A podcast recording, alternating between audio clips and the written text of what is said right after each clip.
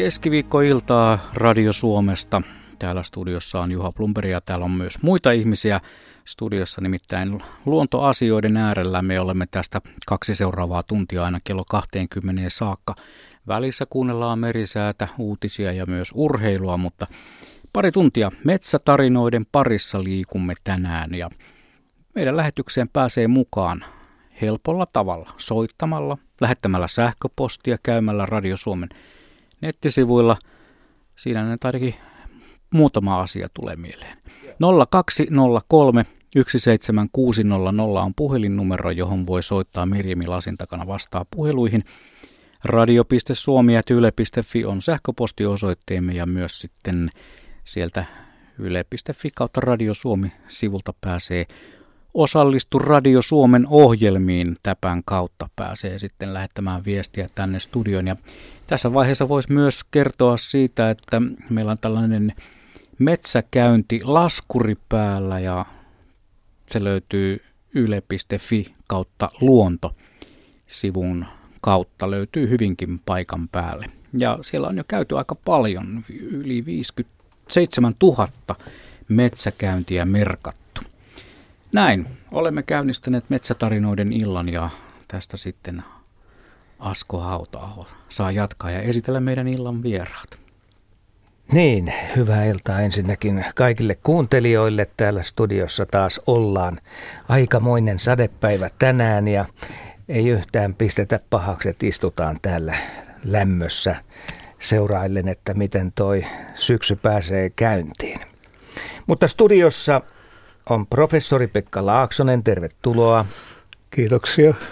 Ja metsänhoitaja Markku Meriluoto. Hyvää iltaa.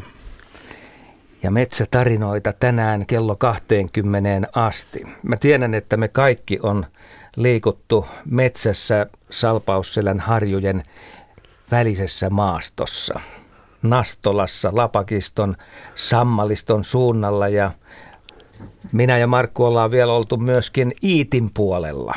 Mutta minkälaisia muistoja näistä varhaisista metsäkäynneistä tulee mieleen? No kyllä joo. Mä ajattelen omia aikoja, niin mä asuin Lahden seudulla. Me asuimme kaikki Ahtialassa ja Ahtialassa oli, Ahtiala oli, on, on tuhat vuotta vanha kylä. Se on aika hienot pellot silloin jo, mutta metsän rajakin oli aika lähellä ja noin pikkupojan muistoja kun ajattelee, niin, niin jännittävintä oli se, että siellä oli Seestaan kartanon metsät aika lähellä. Ja, ja, ja niihin pääsi kulkemaan, että metsä tuli siis kerta kaikkiaan monella tavalla tutuksi ja kun aivan omia kouluaikoja niin ajattelen, niin melkein aina koulusta tultua lähdin heti ulos kävelemään metsälenkille, että, että sillä lailla se piirtyi mieleeni. Ja sitten taas nämä Lapakiston, eli Seestaan kartanon metsiä nekin, niin, niin ne olivat sitten siis varsinaisia vanhoja metsiä, joihin myöhemmin pääsin näkemään ne metsiä, joita on nykyisin aika vähän ymmärtääkseni. Markku.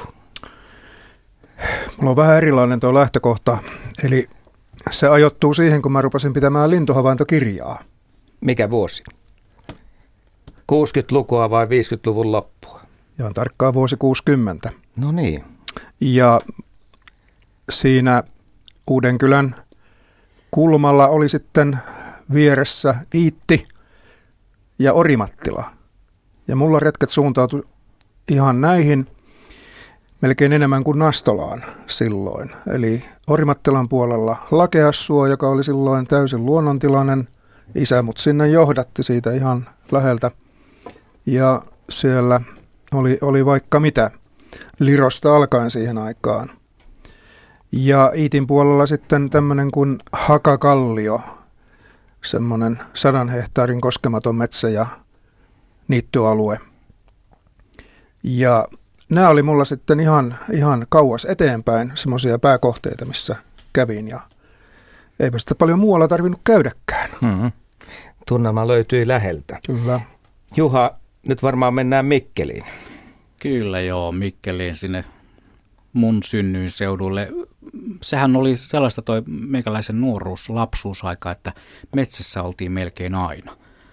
Talo, missä asuin, oli, oli siinä oli jo pihalla ikään kuin pieni metsä, mutta sitten vähän matkan päässä oli sellainen metsä, jossa me leikittiin, tehtiin kaikenlaisia, rakennettiin majoja ja siellä metsässä viihdyttiin paljon. Me leikittiin jopa sotaa, mikä varmaan tänä päivänä ei ole enää kovin soveliasta lastelle. Ei meistä kenestäkään tullut edes ammattisotilasta, että ei se aina välttämättä mene ihan niin. Mutta metsä oli hyvin tärkeä juttu. Siellä sitten kun polkupyörät saatiin ja sitten vähän isompina poikina mopot, niillä ajeltiin siellä metsissä. Metsät oli niitä paikkoja, jossa lapset viihtyi siihen aikaan. Nykyään ehkä katsellaan metsästä kuvia enintään. Tai pelataan jotain peliä, jonka tapahtumat menee metsään. Mulla muuten osuu itsellä muistot ihan samaan paikkaan periaatteessa, mihin Pekallakin, että Lapakisto, Sammalisto, Kalliojärvi, Ahvellammi, tuttuja seutuja. Ahvellammi periaatteessa oli ihan koko erämetsävyöhykkeen ydin. Ja silloin varmaan joskus menneillä vuosikymmenillä saattoi jopa puhua ihan sillä tavalla, että se oli lähes erämaata, erämaista metsää. Kyllä Mut, ne oli eräretkiä todellakin, kyllä. tämä kaunis vanha sana erä, erämaa ja eräretki. Ne oli eräretkiä niin pitkälle ja siihen liittyi sitten jo sinne saakka. Matkathan oli aika pitkiä, siis siinä tuli jo ei nyt kymmeniä kilometriä, mutta kilometriä melkoinen määrä, kun sinne marssittiin ja, ja siinä oli retkeilyn makua ja siihen liittyi tietysti kaikki siihen liittyvät asiat, vähän nuotion tekoa ja sellaista ja, ja, ja tota, e-, eväiden syöntiä, joka oli tärkeää, mutta tuo mitä Markku sanoi, niin kyllä meilläkin oli tämä lintukuvio heti silloin mielessä ja mulla on erityisen hyvin jäänyt mieleen ne, ne tota, Seestaan metsissä niin keväiset teerän soitimet, joihin mä, joihin mä välttämättä halusin aina päästä ja edelleenkin kaipailen niitä, että ne oli talvisia retkiä ne. Vielä pitää mainita tuosta omista Mikkelin seudun metsäseikkailuista. Silloin kun haluttiin oikein lähteä seikkailemaan, mennä metsään oikein kunnolla, niin mentiin Kommelin luolille. Kommelin luolista muuten puhuttiin kerran luolaillassa. Ne on ihan ikuistettukin myös tähän, tähän luolakirjaan. Se oli sitten jo suurta seikkailua. Sinne pit, me päästäkseen piti oikeasti niin pyöräillä jo useita kilometrejä ja sitten kävellä siellä metsässä. Ja sitten oli se luolasto siellä keskellä metsää, niin se oli jännää, vieläkin vähän pelottaa. Meillä on muuten tosiaan puhelinnumero edelleen se 020317600 ja meillä on ensimmäinen soittajakin jo tällä hetkellä langalla.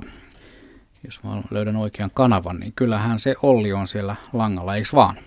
Täällä ollaan, täällä ollaan. Kuusamo, kuuleeko Kuusamo? Kyllä. Ja kuuleeko metsät? Kyllä, Sä oot kova metsät. käymään metsässä.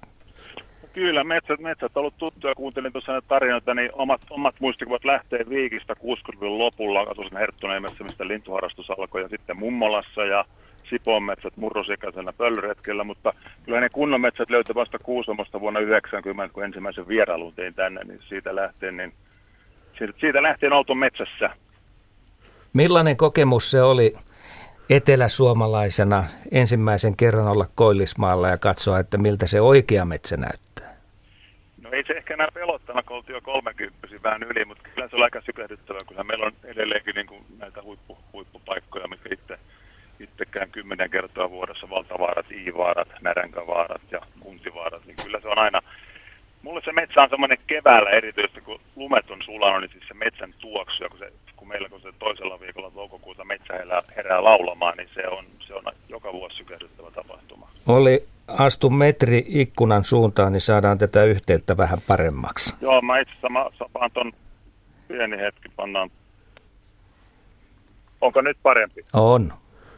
Ainakin muutamalla sanalla jo analysoituna. Joo, Bluetooth ei toimi aina hyvin. Joo, ajattelin, että olet jossain syvällä metsässä, kun kuuluu noin rätisemällä. Kyllä pidin autossa itse sadetta, sama sade kuin teillä pitkä rintama meillä on menossa Suomi yli tänään. Mutta säkin olet sitä mieltä, että kanalinnot värittää metsää sopivasti ja tekee sen tunnelman, jota metsä tarvitsee.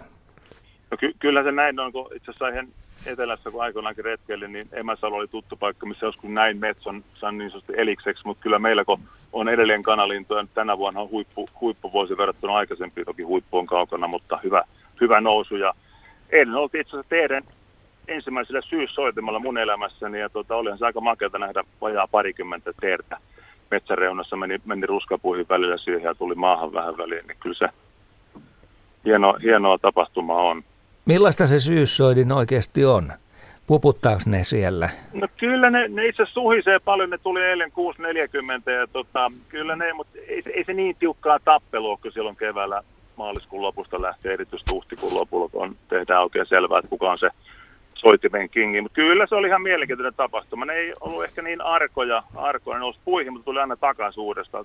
Meni ohitaan semmoinen paikka, mikä aika lähde tietä. Ja tota, mutta kyllä siinä kun se parikymmentä pyörii ja lentelee, ja kyllä ne meni sekaisin kun naaraita tuli kuitenkin yllättäen puihin kanssa. En tiedä mitä nekin siellä tekee tähän aikaan, koska ne ei kuitenkaan varsinaista toimintaa ole. Niin, mutta se on se sointi, joka ratkaisee.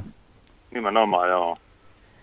Sanois nyt vielä hyviä kohteita, jos täältä joku tulee syksyllä käymään Kuusamossa, niin mistä haetaan metsän henkeä? Onko se pieni karhunkierros hyvä?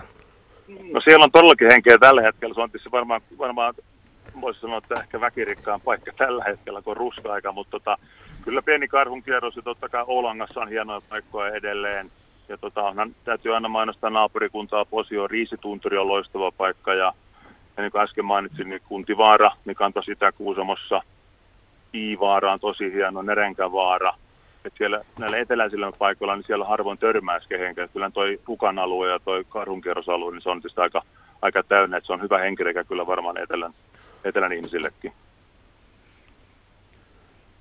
Mainiota. Kiitoksia Olli tästä raportoinnista sinne Kuusamoon. Ei muuta kuin metsää kohti vai mitä? Ylihuomenna mennään uudestaan soitimelle. Kiitos. Selvä. Kiitos. Kiitoksia. Moi moi. Joo, tähän lähetykseen pääsee mukaan myös sähköpostilla kirjoittelemaan tarinoita. Tänne on tullutkin muutamia aika pitkiäkin storeja. Katsotaan, ehditäänkö niitä lukea, mutta saa lähettää pitkiä ja vähän lyhyempiäkin metsään liittyviä tarinoita radio.suomi.yle.fi tai sitten ihan sieltä viestistudioon Radio Suomen etusivun kautta. Markku. Niin, Ollille terveisiä vaan sinne Kuusamoon. On siellä jonkun verran tullut käytyä ja semmoinen juhannus, juhannusyön näkymä Iivaaralta on jäänyt mieleen, kun Iivaara mainitsit, niin onpa mahtava paikka. Ja näistä kanalinnusta nyt sen verran, että kun kävi äh, tämä uh, lakeassuo tässä, tuli sanottua niin lakeassuolla, eli ensimmäisen salpausselän liepeellä, eteläisellä liepeellä, semmoinen 30 hehtaarin suo, joka säilyi siinä ohituksilta. Siellä on edelleenkin semmoinen muutaman kymmenen teeren tokka ihan läpi vuoden elelee siinä ympärille ja sitten vieressä on Huhmarmäki, Uudenmaan kolmanneksi korkein vuori. Ja siellä on vakituinen metsoasutus, että kyllä näitä isoja kanalintuja on näilläkin main, vaikka täältä kaikki muu melkein puuttuu, mitä Kuusamossa on. No sen verran tekee minunkin mieleni sanoa, että Iivaaralla olen käynyt ja katsellut sitä hienoa maisemaa, joka sieltä avautuu, avautuu siis myöskin naapurin puolelle ja, ja hieman haikeaksi tulee suorastaan tämä Helsingissä asuvan mieli, kun kuulee, että teidän soidin on, syyssoidin on meneillään ja sitä pääsisi kuuntelemaan. Ehkä täytyy lähteä. Te molemmat olette käynyt itärajan pinnassa, rajan toisellakin puolella. Miten niitä metsiä voi vertailla nyt sitten näihin Suomen metsiin? No mä olen kiertänyt aika paljon siellä Vienan-Karjalassa ja, ja tässä kun nyt puhutaan, niin siellä oli pari viikkoa sitten oli Kuusamossa ja Huokiniemellä Pertti Virtarannan, akateemikko Pertti Virtarannan satavuotismuiston kunniaksi seminaari, jossa käsiteltiin Virtarannan elämää ja Pertti Virtaranta kannattaa muistaa tässä monien kirjojen ansiosta sen takia, että niissä metsällä on keskeinen osa ne kertovat Suomen ja Karjalan kansan tarinoista ja, ja, ja, ja tuota, kun lukee kirjoja ja näkee, niin tekee mieli mennä katsomaan. Sehän on normaali lukijan, lukijan kulku nykyisin, mutta että nämä, kun kysyt näistä Vienan Karjalan metsistä, niin kyllähän ne on ainutlaatuiset. Siellä on tietysti aika paljon kaadettu metsää, metsää ja niin edelleen, mutta se alkuperäinen Karjalan metsä on edelleenkin nähtävissä ja, ja sinne siellä tota, on ollut hieno kierrellä nimenomaan näitä Vuokkiniemen ja Latvajärven ja Venejärven maisemia. Markku, minkä ikäistä puustoa siellä on? Sä oot käynyt samoilla mestoilla. On siellä kierretty juu, samoja jälkiä melkeinpä Pekan kanssa. Venäjärvet ja, ja Pirttiä, Pirttilahdet, kyllä. No, siellä on niin vanhaa, ettei sanotuksi saa. Et siellä todella on vielä vanhaa metsää. Petäjät on satoja vuosia vanhoja. Joo, sanotaan, että 400 vuotta tulee vastaan ihan, ihan tuosta vaan ja sen huomaa. Mutta siellä on vielä metsää ja me Pekan kanssa nyt ollaan varmasti nähty se paras osa ennen kuin nyt sitten uusi aika on tuonut sinnekin muutoksia, mutta se ehdittiin kokea vielä useammassakin paikassa. Niin, miten, miten te vertailisitte sitä tunnelmaa perusmetsässä ja sitten tuollaisessa paikassa, missä oikeasti on useiden satojen vuosien ikäisiä mäntyjä tai petäjiä? Se tulee jotenkin se tunnelma vaan siitä jo tie, tiedosta, että ne on alkuperäismetsää ja tietää niiden pitkän iän ja, ja sitten koko maiseman säilyminen sellaisenaan, että kyllä se, se, se kun harrastaa näitä vanhan runon tai Kalevalan asioita, niin se maailma, jota niissä kuvataan, niin tulee eläväisesti esille tietysti näin konkreettisesti maisemia nähden. Ja toinen pieni seikka on tietysti se, kun siellä kulkee, tekee mieli nostaa polutkin tässä taas kerran mukaan, niin näkee ikivanhoja polkuja, jotka kulkee siellä, siellä tota, Vienankarjalan metsissäkin, niin niiden, niiden niin kuin säilyminen. Että siinä kokee sellaisen pitkän kokemuksen menneisyyteen ja, ja sitten se kaikki kauneus, joka sisältyy näihin vanhoihin koskemattomiin maisemiin, niin siinä sitä on vaikea saattaa sanaksi, vaikka sitä on paljon kirjoitettu, mutta näin se vaan on. 02 03 17600. Nuo maagiset numerot pätevät myös tänään metsätarinoiden iltaan ja meille voi soittaa ja avautua, kertoa mitä itse löytää metsästä, minkälaisia fiiliksiä, minkälaisilla tunnelmilla siellä metsässä kuljetaan ja ennen kaikkea kuinka usein tulee käytyä. Meillä on seuraava soittaja langan päässä, hän on Unto Kankaan päästä. Terve. Terve. No mitäs metsä sinulle merkitsee? No tässä kun juontajat kertoi näitä lapsuuden kokemuksia, mulla oli 68 ikää, niin tuli sellaisena alle kymmenikäisenä ja vähän päällekin naapuripoikien kanssa. Tehtiin laavuja ja kotia ja tämmöisiä pesiä mettää ja pidettiin nuotioa ja, ja sitten kerättiin räkätin munia ja niitä väliin saattoi kertyä muutaman sata kappalettakin, kun oli paljon räkättejä ja heiteltiin niillä sitten sotaa tavallaan ja tämmöisiä touhuja. Ja sitten mettä on semmoinen paikka, että siellä pystyy sateellakin tekemään nuotion kyllä, kun ottaa kuusesta näitä rungon läheltä kuivia oksia ja naavaa ja mitä siellä onkin. Mutta sieltä löytyy aina kuitenkin nuotiovärkkiä, vaikka olisi kovakin sade. Ja sitten jos rupesi joku asia harmittaa vähän myöhemmällä iällä, niin heitti hauli kolkapäällä ja käveli muutama tunnin mettässä, niin harmitus meni ohi. Että kyllä tämä mettä samaten niin kuin sieniä kerättiin paljon lapsena ja sillä lailla, että vanhemmat karjalaisia oli kovin sienestä ja, ja mettässä muutenkin ja suolla lakkoja ja tämmöisiä, että ihan semmoinen paikka, että siellä on niin kuin tavallaan tuntee olevan turvassa mettässä aukeeseen verrattuna. Metsä on siis samalla mielen puhdistaja. Nimenomaan. Semmoista henki, henkistä lääkettä. Jos tätä tavata sanoakin, että jo 15 minuuttia metsässä oleilua vaikka viikossa tai päivässä, niin tekee ihmisestä ihan toisenlaisen. Se on hämmästyttävän lyhyt aika. Hmm.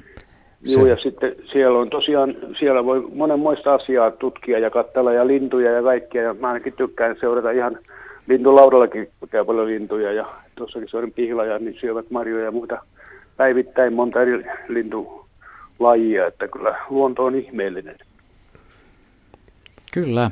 Haluatko Pekka kommentoida sen, vielä tässä? Sen verran tekee mieli sanoa, kun Unto sanoi tämän turvallisia ja lempeä, mukavan olon metsässä, että se on se metsän muuan merkitys, että ihminen tuntee itsensä olevansa turva, turvassa ja Vailla hyvässä uhkaa. paikassa, että se on se lähtökohta ilman muuta. Ja, ja niin kuin sanottu, niin näitä havaintoja voi tehdä paljon. Kaikki mahdollinen, mitä siellä on.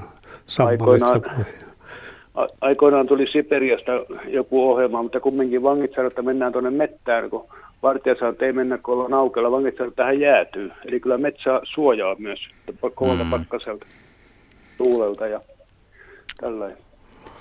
Joo, ja tämän, kun mainitsit tämän turvallisuuden tunteen, niin ehkä voisi ulottaa sen semmoisenkin kuin, kuin, kuin metsän lohduttava osuus. Eli metsä, metsä lohduttaa silloin, kun on elämässä vaikeaa. Nimenomaan. Mullakin joskus oli semmoinen, sen takia just sanoin, että heitin pyssy olkapäälle, että kun tuntui siltä, että joku asia rissaa tai rassaa, mm. kun muutaman tunnin käveli, se lakkas rissaamasta ja rassaamasta, että se on myös semmoista lääkettä. Niin käyköhän siinä sillä tavalla, että nämä aseat on sitten niin kuin oikeassa mittasuhteessa. Ensin ne saattaa päässä kasvaa niin kuin ylisuuriin mittakaavoihin ja sitten kun menee metsään, niin huomaa, että ne pienenee koko ajan siellä. Ne ongelman aiheuttajat ja ajatukset. Mä luulen, että se menee, menee nimenomaan näin, että se asioiden suhteellisuus alkaa tulla selväksi ja ymmärtää, että pikkumurheet on, murheet ovat pieniä ja, niin. ja el, elämä on, on toisenlaista. Se on metsän merkitys, että kun tietää, miten monella tavalla näitä murheita nykyisin yritetään parantaa, niin tekee mieli sanoa, että metsään meno. Mm-hmm. Käytetäänköhän sitä ihan, ihan lääkkeenä, siis että määrättäisiin, että älä otakaan tällä viikolla mirtatsapiinia, vaan mene metsään, ihminen, mene metsään. Huolet häviää. Kyllä ja... mun mielestä jossain Japanissa ainakin käytetään. Joo. Voi sitä ainakin itselleen määrätä. Aivan, se on muuten hyvä. Ei tarvitse toisen itsehoitoa.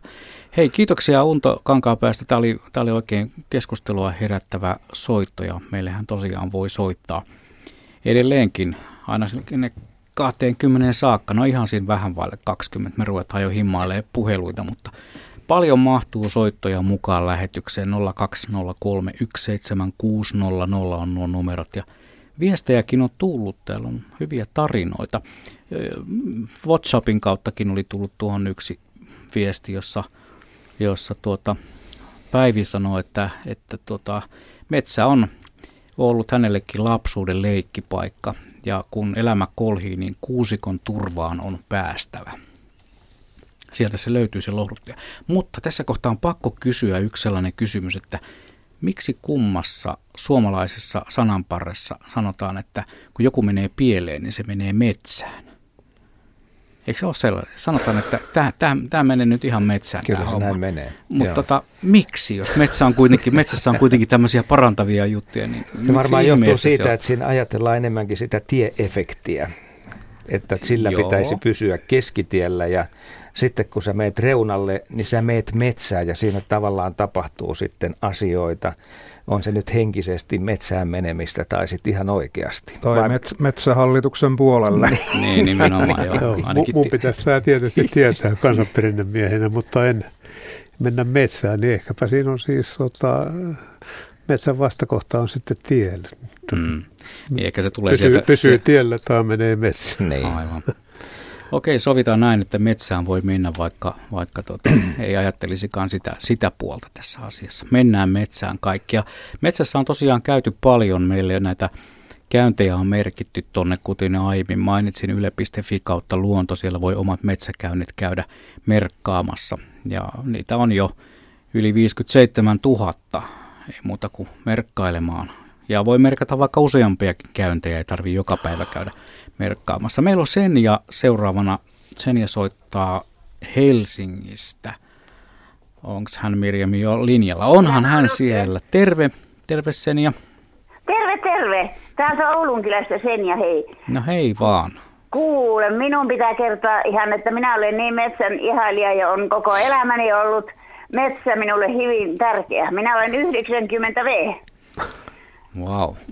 Ja, tu- ja tuota, viime perjantaina tulin pois maalta, olin siellä 14 viikkoa ja oli niin ihanaa ja metsä oli jokapäiväinen ystävä. Kun yksin olin siellä mökissä, niin oli niin mukava sitten lähteä metsään katsomaan, mitä se antaa sinä päivänä.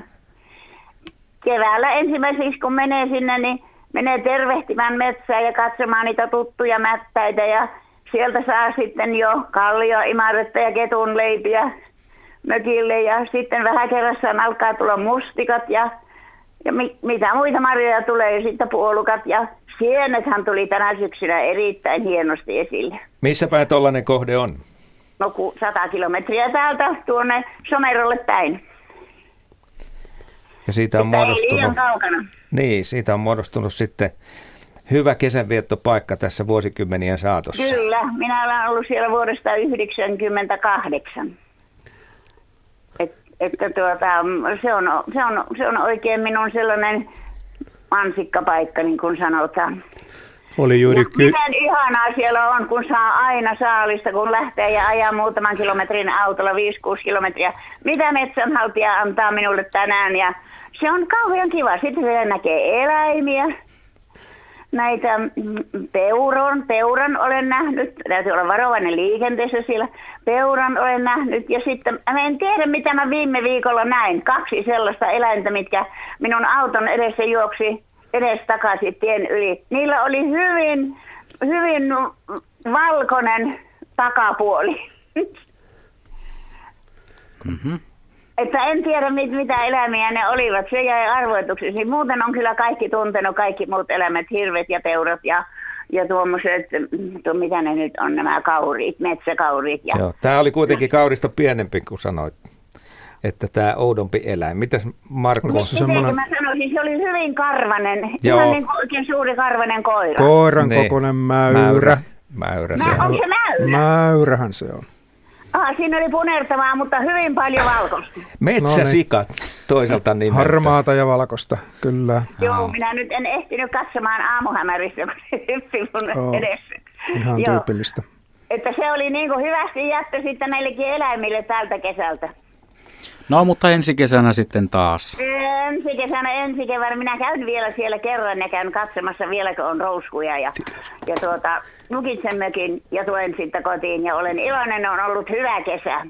Kuulehan sen ja nyt tulee mieleen, kun sinä elät siellä idyllissäsi ja olet onnellinen ja niin pitää ollakin, mutta kun on kirjoituksia ja purkauksia siitä, että kun sinne tuttuun paikkaan sitten seuraavan kerran menee, niin sitä metsää ei enää olekaan.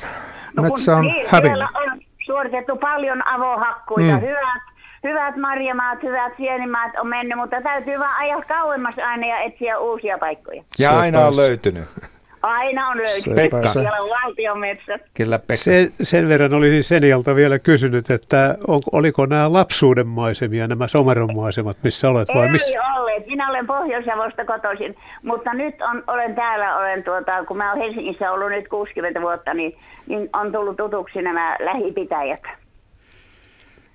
No niin, hienoa. Näin, että näin. Että tällaiset muistot metsästä minulla on, että metsä on niin ihana, sinne saa upottaa ilot ja surut ja harmit ja huolet.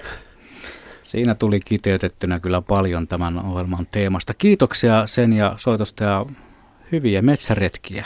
Kiitos, kiitos. Kiitos hyvästä ohjelmasta teille. No niin, kiitoksia. Moi moi. Ei, ei. Joo, tämä vetää melkein hiljaiseksi, mutta ei ole siihen mahdollisuutta, kun tehdään radiotyötä. Täällä Esko laittoi meille Nivalasta pienen metsämuiston. 90-luvulla työn merkeissä metsässä liikkuessani nenääni tuli erittäin voimakas Aniksen tuoksu, joka tuoksui laajalla alueella. Päätin etsiä tuoksun lähdettä, kunnes syyllinen löytyi, muistaakseni raidan kyljessä tuoksuva kääpä. Ja tuoksusta on jäänyt hänelle sitten mieleenpainuva muisto metsäretkistä. Nämä voi olla aika jänniä pieniä detaljeja, niin kuin tämäkin Anikselta tuoksuva kääpä siellä metsässä. Hei, metsän tuoksu kaiken kaikkiaan on aika hyvä puheenaihekin meille. Markku, kuulostiko tutulta? Kyllä, siellä koko ajan niin kuin vainu päällä kulkee, että kaikenlaista, kaikenlaista tuoksua tulee vastaan ja jotain, jotain tämmöistä salaperäistä sitten niin kuin Esko kuvasi. Hmm. Mikä on hienoin tuoksu, mitä metsästä tulee? Tai mikä tulee ekana teille mieleen metsän tuoksuista? Su, suometsä. Suometsä ja se- suopurs. Joo, siis suopursu on mulla, mulla on Eikö se- myöskin eikö se. Vai johtuuko se siitä, että hajuaisti on hieman katoavainen luonnonvara ja sitten nämä viimeiset ja vahvimmat jää tähän, tähän haisteltavaksi, tuoksuteltavaksi? Mm. Mitä sanoo Markko? Niin, jos nyt mennään tänne ihan äh, nyansseihin, Niin. niin. sanoisin, että valkolehdokki. Ehdoton, toi on kyllä hyvä. Toi on hyvä veto. Markku vei sanat suusta, niin valkolehdokki on mun e- ehdoton. Joo. Se on isän opetus. Ja se on, se, si- sitä kaipailee täällä Helsingissä, kun et ei, ei pääse lehdokin tuoksua sinne Hämeeseen. Se on jännä juttu, että sen tuoksun huomaa ennen kuin näet edes kasvia. Kyllä, se tulee. Mutta se pitää olla hämärissä liikkeellä. Joo, Ehdottomasti. Joo, kyllä, ei päivällä. Me oltiin isän kanssa telttaretkillä vaikka kuinka monta kertaa ja aina kun yövyimme, isä jostakin haki lehdokin sinne teltan Joo. sisälle. Silloin Mm. niitä oli vielä. No mulla ainakin tulee perinteinen pihkan tuoksu ja sitten kataja on mun mielestä semmoisia, niin kuin näitä puita kun ajattelee, niin katajassa on mun mielestä mielettömän hieno aroma. On, kyllä. Niitä tulee aina nuuhkittua, kun metsässä kulkee ja osuu kohdalle. Näitä riittää. Kyllä, kyllä. Siellä Joo. voisi mennä nenämaassa, nenämaata viistäen mennä pitkin metsiä. No näillä keleillä ehkä välttämättä pitäisi olla kurahousut jalassa. Mutta me matkaamme metsätarinoiden parissa kello 20 saakka ja nyt me otamme yhteyden Lappeenrantaan. Siellä on Virpi. No Virpi, Tuomisen Virpi Lappeenrannasta, hyvää iltaa. No ilta ilta. Voin sanoa kyllä, että metsä on kyllä mielen rauhaa ja lapsuuden olen asunut Ruotsin kylässä ja paljon tehtiin lapsena metsää niin kuin majoja ja leikittiin siellä muutenkin ja mummo asui Mäntsälässä metsän reunassa ja serkkujen kanssa tehtiin aina metsää tota, kauppoja. Meillä oli oikein lasihyllyt siellä ja silloin tuli oltu jo ja tota, nyt tällä iällä kohta 60 ja on vielä omat lapsetkin, että ollaan käyty niin kuin metsässä niin kuin retkellä, että me seurattiin, että sieni katsottiin, että tässä on kärpäsieni, että se oli sellaisia kolme, neljä, viisivuotiaat silloin.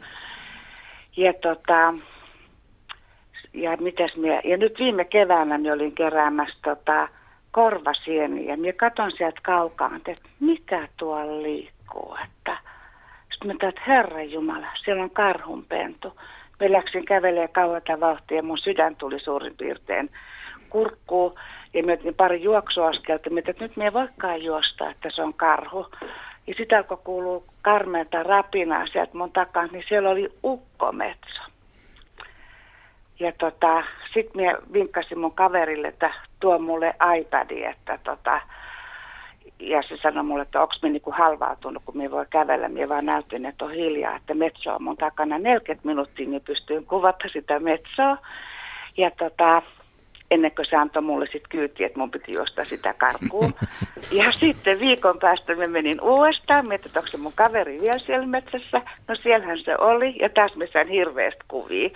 Ja, tota, ja, ja, ja sitten mietin se linnun rauhaa, kun se antoi taas mulle huutiin, että me juoksin karkuun. Mutta upea kokemus oli kyllä nähdä se ukkometsä. No miten se karhu? Oliko se karhu?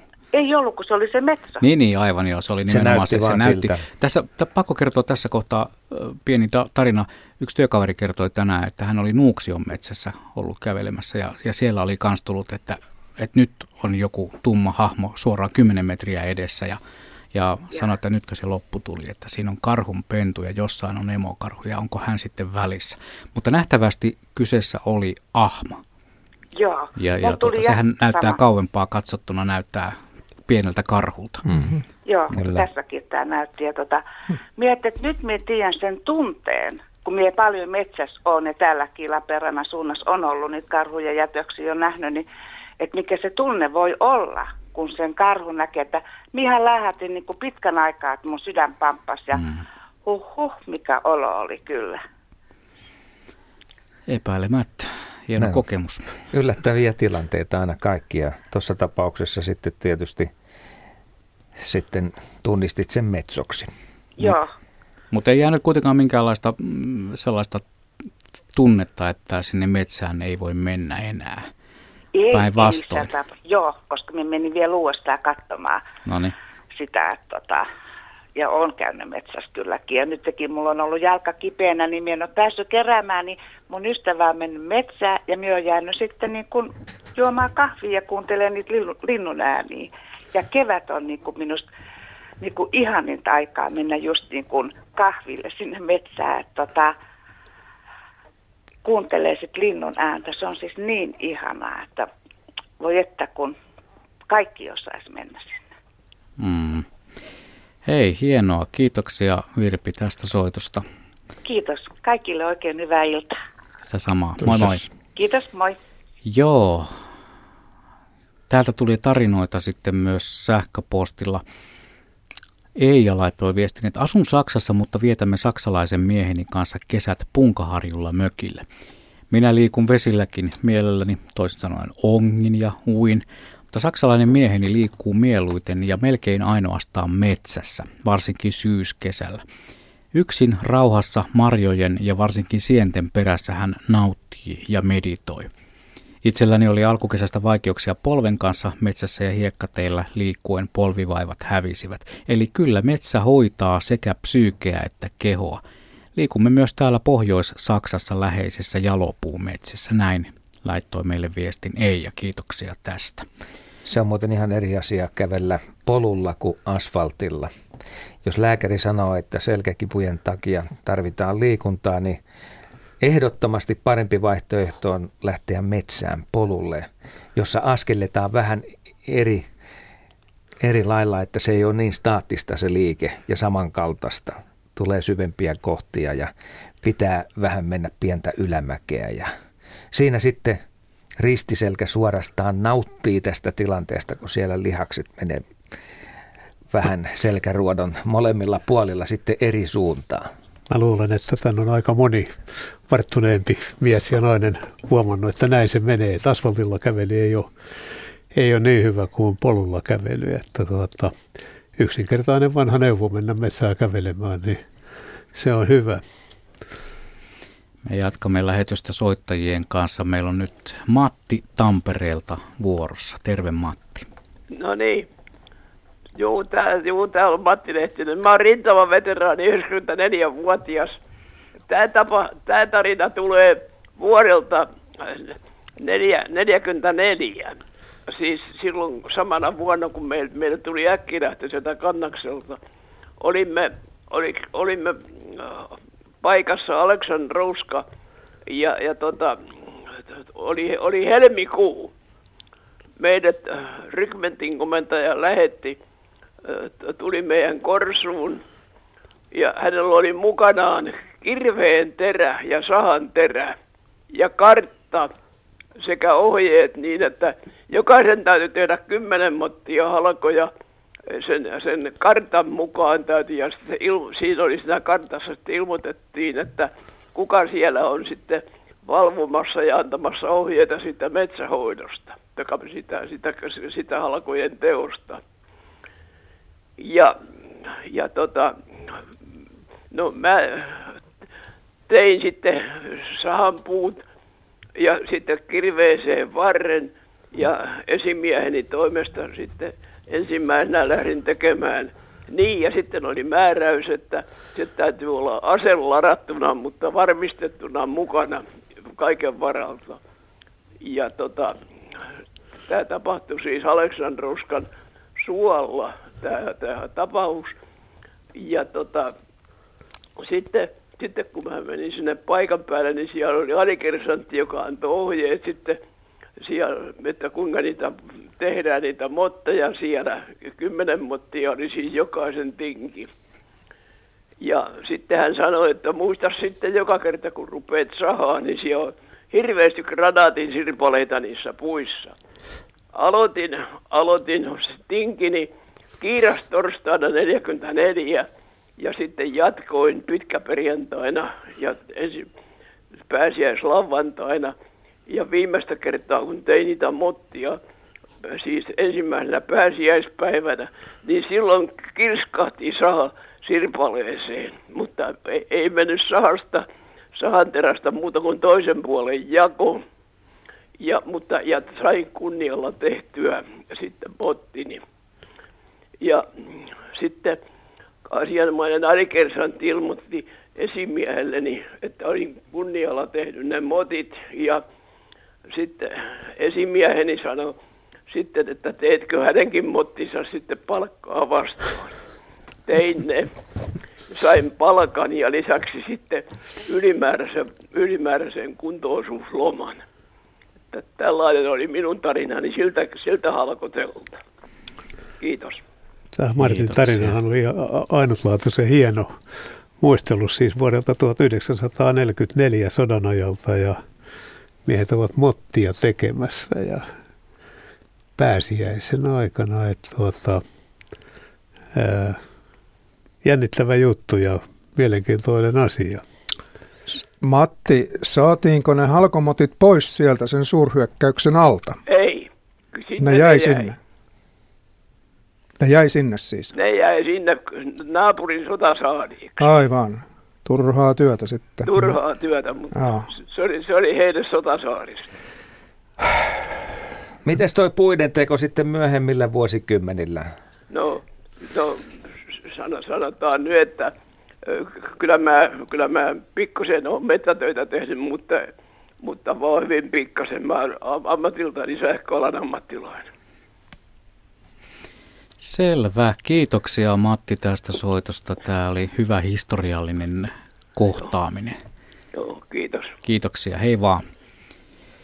Tarinoita meille tosiaan valuu myös sähköpostilla ja meillä on tässä viisi minuuttia aikaa, kun on merisään aika. Kurkataanpa yhteen sähköpostiin, jossa on opan viesti. Hei, työskentelen päiväkodissa ja käymme viikoittain metsässä retkellä. Pienimmät lapset viedään metsään rintarepussa. On mahtavaa nähdä ja todeta kerta toisensa jälkeen, että lapset rakastavat metsässä olemista. Metsässä ei ole ikinä tylsää, tekemistä löytyy vaikka, vaikka kuinka paljon, mitään leluja ei viedä metsään mukana. Lasten mielestä aika loppuu aina kesken. On hienoa todeta myös, kuinka metsä rauhoittaa lapsia. Lapset leikkivät sopuisasti keskenään, harvoin tulee ristiriitatilanteita. Kiitos ihanasta ohjelmasta vielä Opa. Tämä on aika hieno viesti on. oikeasti. Joo. Niin kun... Tämä on oikeaa kasvatusta. Tämän parempaa ei voi kuullakaan. Mm. Joo, ja se liittyy siihen, että niitä pitäisi olla tarjolla näitä mm. metsiä sitten, minne lapsia viedään. Että Kyllä. Miten on... tota, mieltä te olette siitä, että onko suomalaisten metsäsuhde säilynyt samalla tavalla kuin mitä se on joskus ollut? Markku? Kyllä se kummallisesti on säilynyt. Täytyy se nyt ehkä uskoa, vaikka epäusko valtaa tuolla maisemassa liikkuessa. Että monesti mietin, että ei suomalaiset enää metsää tunnekaan. Ja tulee semmoisia tapaamisia, että se, se vahvistuu, mutta sitten kuitenkin mennään mökille ja, ja Mariaan ja kaikkea tällaista, että, ja suurista kaupungeista myöskin, että kyllä siitä nyt jotain on jäljellä vielä, mutta on siitä jotain kadonnut. Mutta se ei ole enää pelottava paikka. Se voi olla, se, se voi olla, olla jopa enemmän pelottava paikka kuin silloin, kun suomalaiset eli lähellä metsää. Kyllä. Kyllä se varmaan on, on, on suhde jonkin verran muuttunut, se on aivan selvä asia, mutta tästä tekee mieli sanoa, että tämä meidän kesämökkikulttuuri on yksi tekijä tässä lasten näkökulmasta mm. ajatellen, että, että metsi, metsiin pääsee. Että tuota, ää, tällä lailla, mutta tuota, ja matkat ja kaikki muut, mitä tehdään. Että, mutta kaikki, ka, kaikkehan muuttuu jonkin verran, mutta kyllä Suomi on metsien maa ja suomalaiset metsään tu, pääsevät tutustumaan nytkin. Pakko kertoa yksi anekdootti omista kouluajoista, kun tässä oltiin päiväkotilapsina metsässä, niin mulla oli semmoinen opettaja, tai meillä oli semmoinen opettaja Mikkelissä, kun Teuvo Tiihonen, joka vei meidät aina, mä muistan ikuisesti ne, hän vei meidät aina metsään. Me käytiin monenlaisissa asioissa siellä metsässä, kertoi sitten mitä metsässä näkee ja voi, voi nähdä ja muuta vastaavaa. Ja se on jäänyt itselle sille tavallaan tuonne omaan tällaiseen luontoharrastuksen alku alkukipinäksi, alkusiemeneksi on ne koulussa saadut tällaiset kokemukset. Toivottavasti tänä päivänä myös koulussa vietäisi lapsia retkille metsään. Tai eihän sitä tarvitse minnekään erämaahan mennä. Aika monessa paikassa löytyy sitä jonkun sortista luontoa, jonkun sortista pientä metsäntynkää. Minun ei kauas tarvitse ei mennä tarvitse yleensä. kovin kauan. Suomi ei ole ihan pelkkää asfalttia. Hmm. Ei edes eteläinen Suomi. Että kyllä niitä puistoja löytyy. Helsingissäkin keskuspuisto on jo melkoista metsää, kun sinne menee. Ja se on ihan keskellä kaupunkia. Että suosittelen lämpimästi OPSeihin näihin opetussuunnitelmiin lisäämistä. Metsäretki torstaisin kello 14. Tämä on sellainen juttu, se on että hyvä. se kasvattaa vaan korkoa sitten tulevina vuosina, Kyllä. jos tämän altistuksen saa jo hyvässä, hyvässä vaiheessa. Ja kun nuo nykyiset kasvua. suomalaiset koulut on niin huonossa haapeessa, ne on kaikki homeessa, niin kyllä mä luulen, että siellä metsässä ehkä saattaisi sitten ne ikään kuin vähän tulla sitä puhdistusta keuhkoihin. Mä luulen vielä ajatellen varttuneempaa väkeä, joka ei enää pääse kovin pitkälle liikkumaan, niin mä luulen, että siihen liittyy tämä luonnon tarkkailun muun seikka, että voi ruveta tarkkailemaan pieniä asioita lähellä olevia, että Lauttasaaressakin on hienoja vanhoja puita tietyssä paikassa, joita voi käydä katsomassa. Ja kun sopivasta näkökulmasta katselee, niin se näyttää ihan niin kuin olisi kauempanakin. Ne on mahtiyksilöitä siinä merenrannassa, Kyllä. mitkä minä tiedän sieltä. Joo, juuri ne. Metsä on minulle ja koiralleni toinen koti, kirjoittaa Ismo ja jatkaa. Taas tuli hyvin sieniä, on kohdattu metsässä susi ja mäyrä, eikä pelota, kaupunki enemmänkin. Peltoherkkusieni se vasta Anikselle tuoksuu, näin kirjoitti Ismo. Jatketaan metsätarinoiden iltaa ja pidetään sen verran kiinni tästä meriympäristöstä, että Pekka Laaksonen kerros vähän tunnelmia saaristometsistä. Saat Kumlingassa, Kumlingessa käynyt monta kertaa ja miten se poikkeaa sitten mannermetsistä? Mikä se henki siellä on? No siellä, joo, siis niin kuin tässä äsken kuulimme, siellä on kymmenen astetta lämmintä tässä vaiheessa. Ja mä, vaikka olen siis sisäjärvien miehiä synnyltäni, niin olen viettänyt Kumlingassa 3-40 vuotta melkein kesät. Ja, ja tota, se saariston elämä ja muu on tietysti toisenlaista. Ja, ja kun ajattelemme jos metsästä puhumme, niin siellä on metsääkin tietysti niillä saarilla ja, ja, ja tuota, soita, pieniä so, so, soita, että siellä on tietysti lintukanta on erilainen kuin täällä ja tuota, sitten äh, ihmisen tarkkailuun liittyy se, että me kun on tottunut erilaisia asioita aiemmin näkemään, niin kaikki se uusi, mikä on muuttuvaa, niin siihen kiinnittää huomioon. Että, että kyllä mä pidän tätä saaristo, Suomen, Suomen äh, saaristoaluetta aika ainutlaatuisena, niin kuin kaikki tiedämme, että se on, että siis oma kokonaisuutensa ja siellä on saaret ovat nyt olleet paljon esillä julkisuudessakin, niin kuin olemme huomanneet, niin tuota, se elämä siellä, niin, niin äh, siihen liittyy paitsi tämä maisemien katselu, niin kaikki muu kalastaminen, marjastaminen ja niin edelleen. Tänään olemme jo tunnin verran turisseet metsätarinoita ja nyt meillä on vielä 55 pientä minuuttia tästä eteenpäin aikaa tehdä, tehdä samoin. Markku Meriluoto, lyhyesti vielä, jos vertailet saariston metsiä ja mannermetsiä, niin onko niin, että puut on vähän matalampia siellä ulkomerellä saarissa? No tuulen painamia sanotaan näin ja onhan siellä tätä karua kalliomaata suhteessa paljon enemmän kuin täällä sisämaassa, mutta sitten on toisaalta ihan mielettömän reheviäkin paikkoja, että se on hyvin äärevää. Ja sielläkin löytyy niitä vanhoja puita. Sieltä nimenomaan löytyy vielä. Me keräämme tähän lähetykseen monenlaisia tarinoita ihmisiltä ympäri Suomea, niin sähköpostilla kuin puhelimitse. Nyt on puhelin, puhelun vuoro. Meillä on Ansku Himangalta seuraava soittajamme. Terve Ansku. No moi. Tai itse asiassa lähtöisin äh, Himangalta. Itse asiassa tavoitit mut sieltä Pasilasta. Nimenomaan. Näin, näin kuvasi juuri äsken tuolla televisiossa. Siis puhelimessa on Ansku Anna-Liisa Tilus, meidän TV1 kuuluttajamme. Sullakin on jonkun asteinen metsäsuhde. No joo, kenelläpä suomalaisilla ei toivottavasti olisi. mä olen tosiaan sieltä Himangalta kotosi ja mielenkiinnolla äskenkin kuuntelin, tota, että Himakahan sijaitsee siellä, missä Lestökin laskee mereen ja ja tota, siellä taas ei niin kauhean kallioista seutua ole, mutta, mutta siellä löytyy sitä meren kohoamista ja pieniä käppräisiä mäntyjä siellä Meksin kallioilla, ja jossa mekin lapsena paljon seikkailtiin ja metsissä kuljettiin. Talvella laskettiin pitkää liisaa sieltä kalliolta merelle, merelle suoraan. Millaisia ne tunnelmat silloin oli siellä? Millaisia tunnelmia? Niin.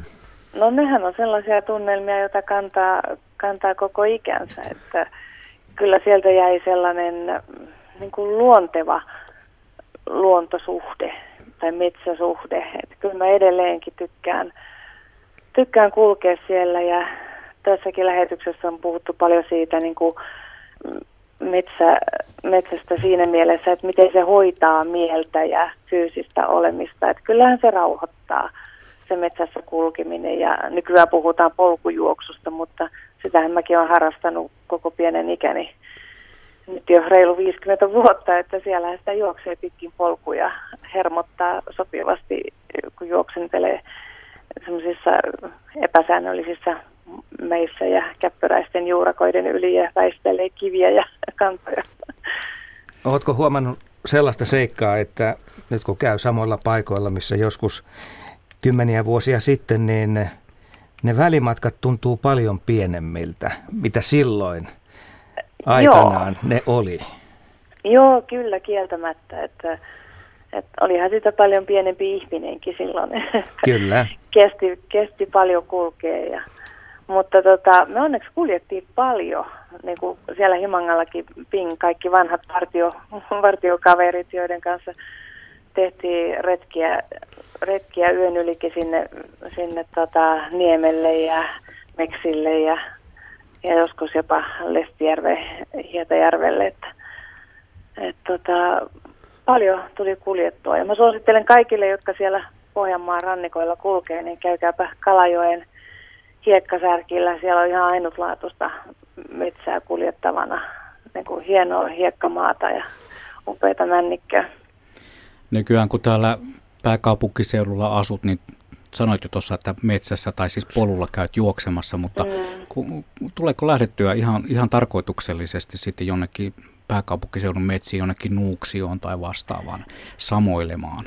Joo, kyllä tulee, tulee ilman muuta lähtöä, läht, lähdettyä. Että tota, no Seurasaaressakin pääsee jo pikkasen maistamaan toi keskuspu, keskuspuistoon kautta usein pyöräilen ja kuljeskelen niin töihin ja sitten myöskin Nuuksi on tietysti tullut tutuksi. Et, et siellähän on ihan huikea hienoja mielenmaisemia ja myöskin niin kuin kivoja, kivoja, kivoja haastavia polkuja, ja, joita kulkee. Saanko nyt kysyä tähän, vaikuttaako tämä nyt vähän asiattomalta, mutta jäi mielen päälle tämmöinen lausahdus, että Kallio Himangalla. Mm, Nimittäin... kalliot, joo. Joo, aha, aha, oikein seutu. Olen, kaksi vuotta olin töissä Oulun seudulla ja asuin joo. siellä ja liikuin sitten työni puolesta vaikka missä siellä pitkin Pohjanmaata ja voi hyvä ihme sentää. Minustahan se nyt on semmoista irtomaata ja suota ja kaikkea tällaista, mutta eipä siellä nyt kallioita juuri ole. Onko tämä nyt vähän tämmöinen eteläpariksen asiaton huomautus? Joo, no ei se mitään, mä voin viedä sut käymään siellä. Minähän otan onkeen. Mutta tota, mä, mua kiinnostaa tämä, että sä suhtaudut tällä tavalla nyt sitten tietysti arvostavasti kotiseutuusi. Mm Totta kai, mutta olet löytänyt sitten uuden kotiseudun täältä etelästä ja täällähän on ton mäkeä ja laaksoa ja nyppylää ja vaikka mitä vaihtelua. Mä sanon suoraan, Joo. että mun oli sen kahden vuoden jälkeen lähdettävä sieltä lakeuksilta pois takaisin tänne mäkien ja järvien ja laaksojen väliin. Joo, mutta niin kuin jossain, ehkä se on Etelä-Pohjanmaalla, jossa sanotaan, että ei silmä pökkää mihinkään. Niin. Eli, mutta mun on pakko sanoa, että niin kuin, mua ei se alakuus myöskään ja lakeus pelota. Että sekin, sekin on niin kuin sellaista rauhoittavaa. Ja vaikuttava. Olemista. Se on vaikuttava kyllä. maisema ennen kaikkea. Joo, mm, kyllä. kyllä. Nyt no, tuli hyvä. muuten tuossa metsien kätkemä ohjelmasarjassakin viimeksi oltiin siellä Kalajoella ja niin kuin Kallankareilla käytiin. Ja joku siellä sanoi, että täällä jos missä iskee semmoinen niin kuin saarihulluus, joka on niin aavameren keskellä siellä, että, että siellä ei näy mitään muuta kuin sitä aavaa merta. Hei, kiitoksia Ansku, kun pääsit mukaan tähän lähetykseen ja menehän takas. Vieläkö me nähdään sut ruudussa tänä iltana? Joo, tuossa kahdeksalta vielä alkaa akuutin syyskausi. No niin, työn iloa. kerran silloin. Kiitos työn samoin iloa. teille ja Noniin. terveisiä kaikille. Kiitos. Kiitos. Moi moi. moi. Hän oli siis tosiaan meidän iki-ihana TV1 kuuluttajamme Miss Suomi 1984, Anna-Liisa Ansku Tilus. Metsäsuhde on meillä kaikilla. Näin se vaan niin kuin Anskukin tuossa aluksi sanoi, että kaikkihan meistä siellä vietämme enemmän tai vähemmän aikaa. Tos, niin, tuossa Markku puhui jo vähän tästä metsän pohjasta ja siltä, miltä maasto näyttää. Onko se tasasta vai onko se vaihtelevaa, polveilevaa, että miltä se silmässä sitten vaikuttaa, mutta miten se metsä parhaiten kasvaa, jos ajatellaan sitä, millaisessa pohjassa se pitää olla. Tiedän, että suolla se kasvaa hitaasti ja varmasti. Iki, ikimänty voi olla sellainen 4-5 metriä korkea. Soita on vaikka kuinka monta ravinteisuusluokkaa ja siitä viljavuudesta se riippuu sitten, eli miten siellä on, on ravinteita milläkin kasvupaikalla ja, ja on, on ruohoisia korpia, jotka kasvavat hyvin, jossa vesi ei sinne nyt liikaa ahdista, mutta kuitenkin ihan täyttä metsää. Ja sitten on tietysti toinen ääripää, jotkut lajittuneet hiekkakankaat, vaikka nyt sieltä pohjoisesta hailuoto tai, tai vastaavaa, missä on hiekka vaan alla ja, ja eipä oikein mänty jaksa siinä kasvaa, tai männyn kasvupaikkahan se kyllä on. Että vaihtelu on äärettömän suuri. No Lapissakin on yllättävän korkeita kuusia, mutta ne on niitä kynttiläkuusia. Mutta joka tapauksessa sielläkin ankarista oloista huolimatta kuusi kasvaa. Kyllä, ja se maa sen kasvun antaa sitten, mitä se siinä sattuu olemaan. Näin, tämä todellakin on metsätarinoiden ilta ja tässä kohtaa pitää muistuttaa myös siitä aika harvinaislaatuisesta asiasta, joka meillä suomalaisilla on, nimittäin jokamiehen oikeudet. Mehän voidaan mennä oikeasti niin kuin mihin tahansa metsään kävelemään. Ainakin lähes mihin tahansa metsään voidaan, voidaan mennä kävelemään ja kulkemaan ja tutkailemaan ja tekemään havaintoja ja parantumaan ja mitä kaikkia me sieltä sitten metsästä löydetään. Joka paikassahan tämä sama asia ei ole ihan itsestään selvä samalla tavalla. Näin se vaan menee, että me ollaan siinä mielessä onnekkaita, että me vaan voidaan mennä sinne ja retkeillä ja tehdä niitä asioita, mitkä siellä on meille sallittuja. Hmm. Mitä sä Markku sanoisit näistä jokamiehen oikeuksista tai niin, jokaisen, tuossa, jokaisen tuossa, oikeuksista? Tuossa pohdittiin termiä, että olisiko se tänä päivänä jokaisen oikeus se ehdolle. Mutta tosiasia on, että jokamiehen oikeudet kaventuu kaiken aikaa. Ehkä me emme sitä itse huomaa, mutta näin tapahtuu metsissä nimenomaan. Ja meillä tämä metsäpolkuteema on ollut tässä ja metsäpolut häviää koko ajan, joka päivä hakkuissa. Ja nyt mä heitän tähän nyt semmoisen ihan vakavan vetoomuksen, että korkeat metsäpäättäjät, ottakaa metsäpolut yhdeksi vaatimukseksi metsäsertifiointiin, eli metsäpolut pitää säilyttää, mitkä leimikossa havaitaan. Ei pelkästään karttapolut, vaan ne, jotka siellä ovat. Ja jokainen ö, leimikon suunnittelija metsänhoitoyhdistyksessä vaatimus, että metsäpolut merkitään leimikko suunnitelmaan, karttaan ja metsän hakkaajalle, että hän noudattaa sitten tätä. Metsäkone liikkuu ihan missä vaan, mutta tänä päivänä metsäpolkujen ajourat linjataan, sanonko metsä, metsäkoneiden ajourat linjataan metsäpolkuja pitkin. Me tehtiin ohjelmaa ehkä noin neljä vuotta sitten mm. katoavista metsäpoluista. Mm. Ja tämä oli siinä mielessä erikoinen tapaus, että tämä poiki teille vähän niin kuin jälkihommia Asikkalan Salonsaareen. Kertokaa nyt vähän tästä.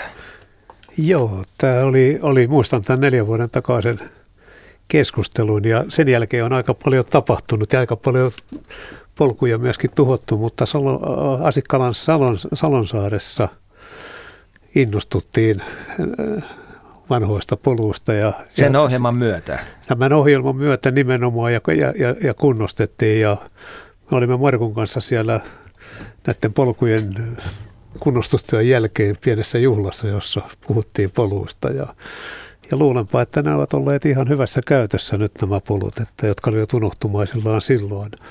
Mutta muistan sen myös silloin, kun neljä vuotta sitten kun puhuimme, niin nämä vanhat Vienaa johtavat runonkeräjien tietyt polut, joita silloin eräältä osin rajanpinnassa oltiin tuhoamassa, niin mä luulen, että siellä, siellä on käynyt niin, että niistä osa on, osa on näistä Kyllä. syistä, jotka Markku sanoi, niin, niin mm. tuhoutuneet. Ja se on tietysti ikävä, ikävä asia, että tämä Markun äsken sanoma toive, että ne otettaisiin huomioon tässä tulevissa päätöksissä, niin on, on mielestäni tärkeä asia. Polut ja metsä. Hmm. Tässä voisi nousta jonkinlainen kansalaisliike, vähemmästäkin on purnattu, mutta kyllä metsäpolut sen ansaitsee. Se on hyvin sanottu.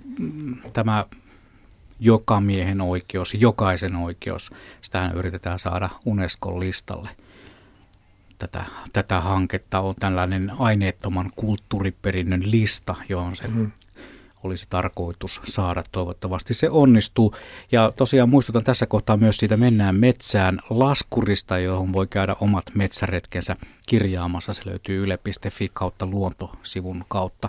Sieltä löytyy yli 57 000 käyntiä on jo merkitetty ja tämä tilanne on päivitty tänään iltapäivällä. Paljonkohan nyt mahtaa olla, kun ihmiset ovat kuunnelleet tätä lähetystä ja, ja tuota, miettineet ja omia metsäretkiään ja käyneet ne kirjaamassa. Huomenna ehkä sitten tiedämme asiasta taas enemmän. Ja sinne voi muuten merkata niitä lyhyempiäkin retkiä, että vaikka koiran kanssa käy kierroksella, niin siitäkin tulee merkintä oikein hienosti.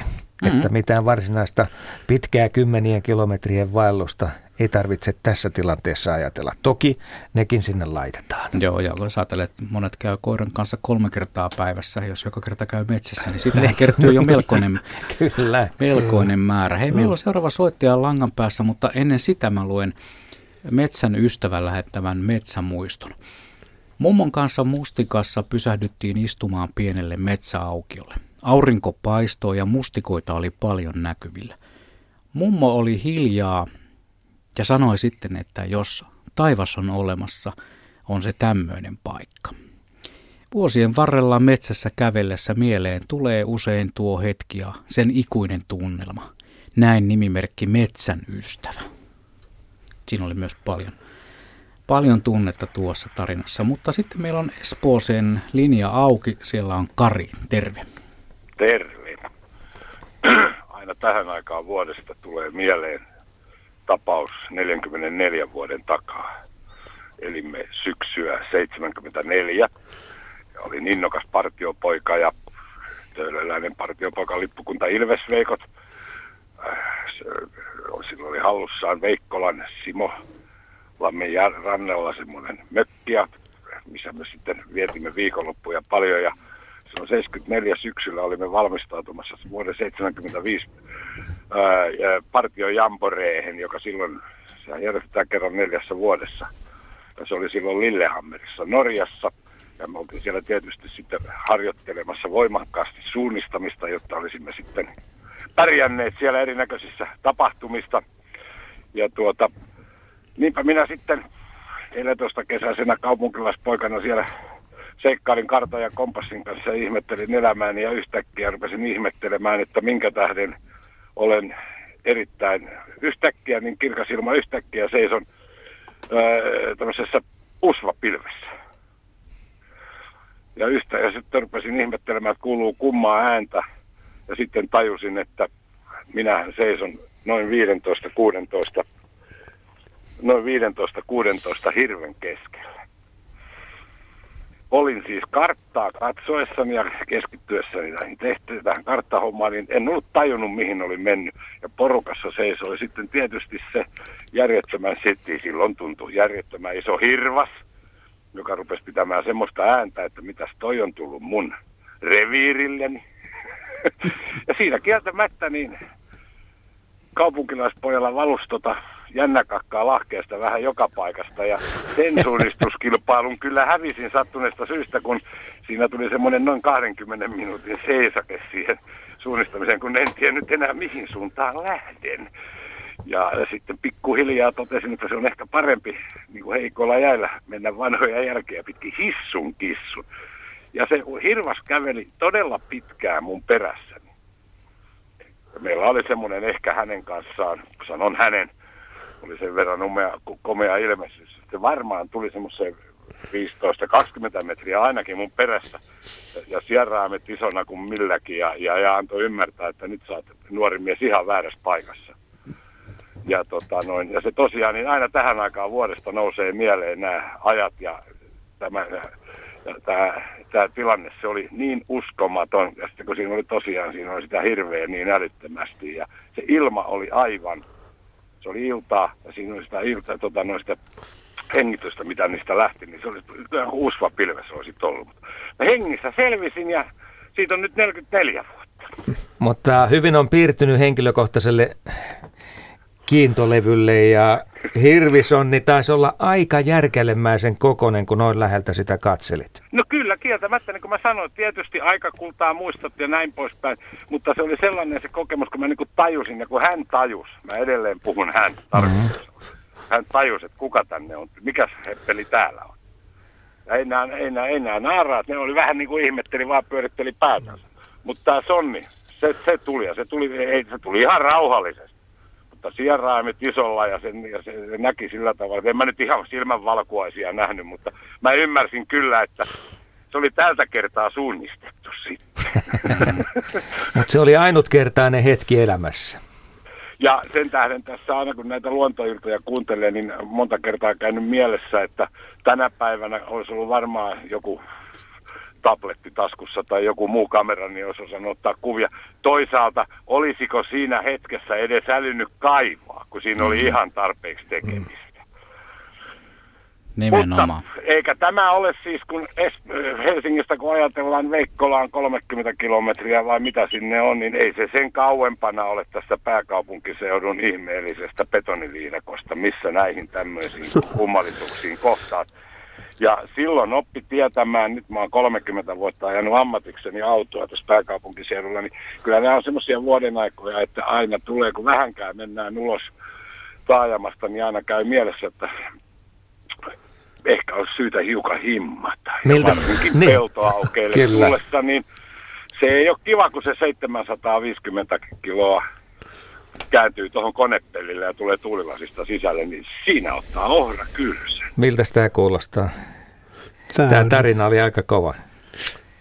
Marko. Jos, jos nyt maalikko yrittää näin riistabiologian näkökulmasta selittää tuota, niin siinä ehkä sitten tiukassa tilanteessa sinusta hirvas ö, aisti jonkin verran testosteronin tuoksua ja sinä olet hänelle vakava kilpailija sitten tässä hänen laumansa keskellä. Ja kyllä tämä ihan ymmärrettävä reaktio ja selitys on, että ja varmasti, kas kun mäkin olin siinä kuitenkin ollut varmaan ainakin kolme varttia mettässä ja juossut itteeni niin. ja niin poista, niin mä olen jälkeenpäin yrittänyt just tästä testosteronin kautta sitä ymmärtää.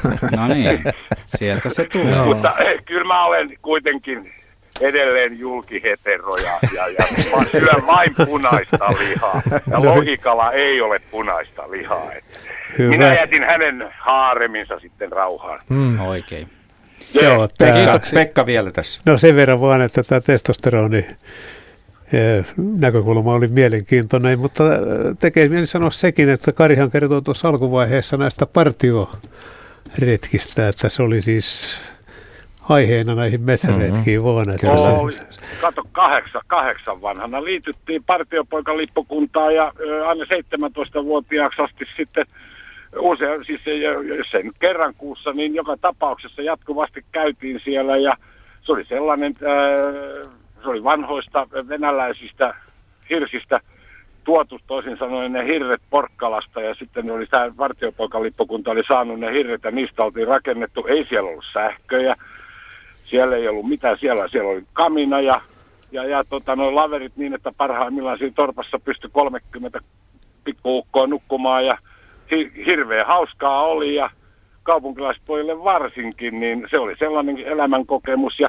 niistä ajoista on vieläkin kavereita, jotka tota, no kaikki on tietysti hajantunut omiin juttuihinsa, mutta, mutta, mutta tämä tämmöinen, nykyään puhutaan hienosti verkostoitumisesta.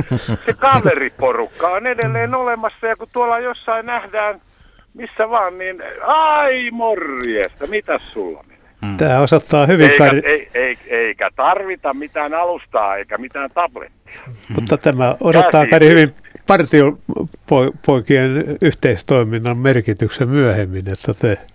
Se täytyy vielä sanoa, sen kyseisen partiojamboreen tunnuksena oli five finger one hand. Siellä tehtiin poron luusta kielasta, eli semmoista, millä lassataan sitten näitä poroja, ja sehän on pirun kovaa ainetta. Eräs venezuelalainen nuori mies oli tekemässä, ja sitten puukolla vetäisi oikean etusormen poikki, irti poikki, ja hän makas sitten paareilla käsipaketissa, ja lähdettiin viemään pois, niin hän nosti vielä kättä ylös ja huusi, Four finger! Mahtavaa. Hei Kari, kiitoksia. Tässä oli, tässä oli paljon tarinaa kyllä. Näillä mennään, sanoi entinenkin mummo. No niin, just näin. Heido. Heido. Ei muuta kuin eteenpäin, sanoi se entinen mummo lumessa. Tota, kuivan paahteisen kangasmetsän tuoksu on lapsuuden tuoksu, jota on tänä kesänä saanut uudelleen kokea.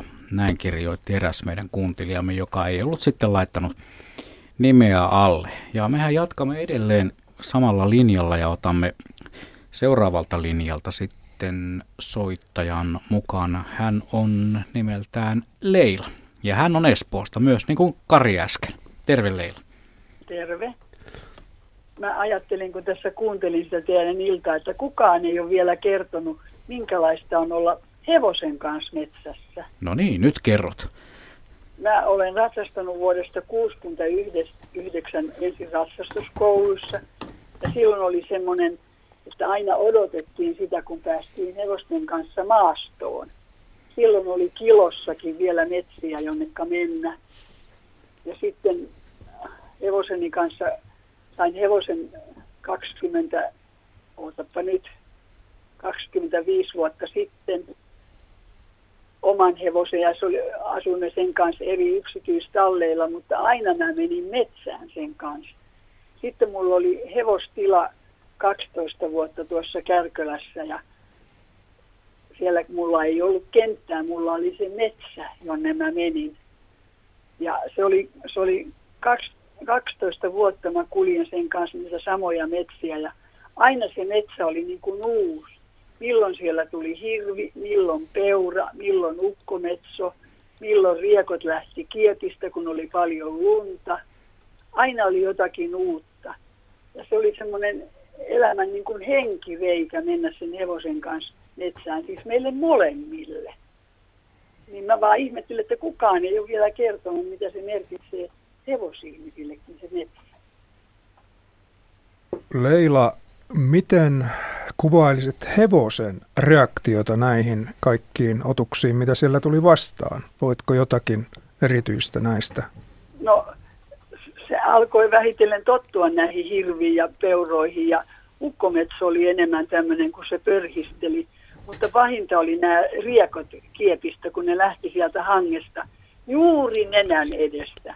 Niin se oli semmoinen kauhun aihe mutta ei yleensä muuten. Se tottui, kun 12 vuotta siellä sen kanssa kuljettiin ja aikaisemmin jo muissa metsissä, niin se tottui niihin. Ei mulla ollut koskaan sellaista tunnetta, että mä en uskaltaisi mennä. Se oli Suomen hevonen ja semmoinen hyvin rauhallinen ja mukava, niin me oltiin niin kuin, ja siellä oli, se mikä siellä oli myöskin mukava, oli puhua sille hevoselle. Mä aina näin sen korvista, kun se laittoi ne taaksepäin ja liikutti niitä, että nyt se taas kuuntelee mua. Huomasitko sellaista seikkaa, että menikö hevonen mieluusti metsään ja sinne Meni. poluille? Suunnattoman mielellään. Eli se metsä oli myös sille hevoselle tärkeä asia, ei pelkästään Joo, ja sinulle. Kyllä. Ja sitten meillä oli se 12 vuotta, meillä oli myöskin koira aina mukana siellä, joka juoksi siellä milloin edessä ja milloin takana. Ja nyt sitten kun mulla ei ole enää sitä hevosta, niin nyt mä kuljen koiran kanssa metsässä. Mutta metsä täytyy olla lähellä, että mä voin siellä kulkea. Mm. Kesäasunnolla olin tässä kolme kuukautta ja siellä on paljon metsää, niin siellä me oltiin koiran kanssa monta kertaa päivässä. Selvä. Kiitoksia Leila. Tämä oli mielenkiintoinen näkökulma ikään kuin hevosen selästä ja myös hevosen silmien kautta lähestyen tuota metsää. Kiitoksia Joo, soitosta. Hauska kuunnella. Kiitos, Kiitos. teille. No niin, hei vaan. Tässä on pakko ottaa, kertoa, mä olen ratsastanut yhden kerran hevosella. Sama juttu. Ja mä ratsastin metsässä. Ja me ei olla Bonanza-sarjasta tuttuja. Ei, vaan tota, mä, mä ratsastin hevosella sademetsässä.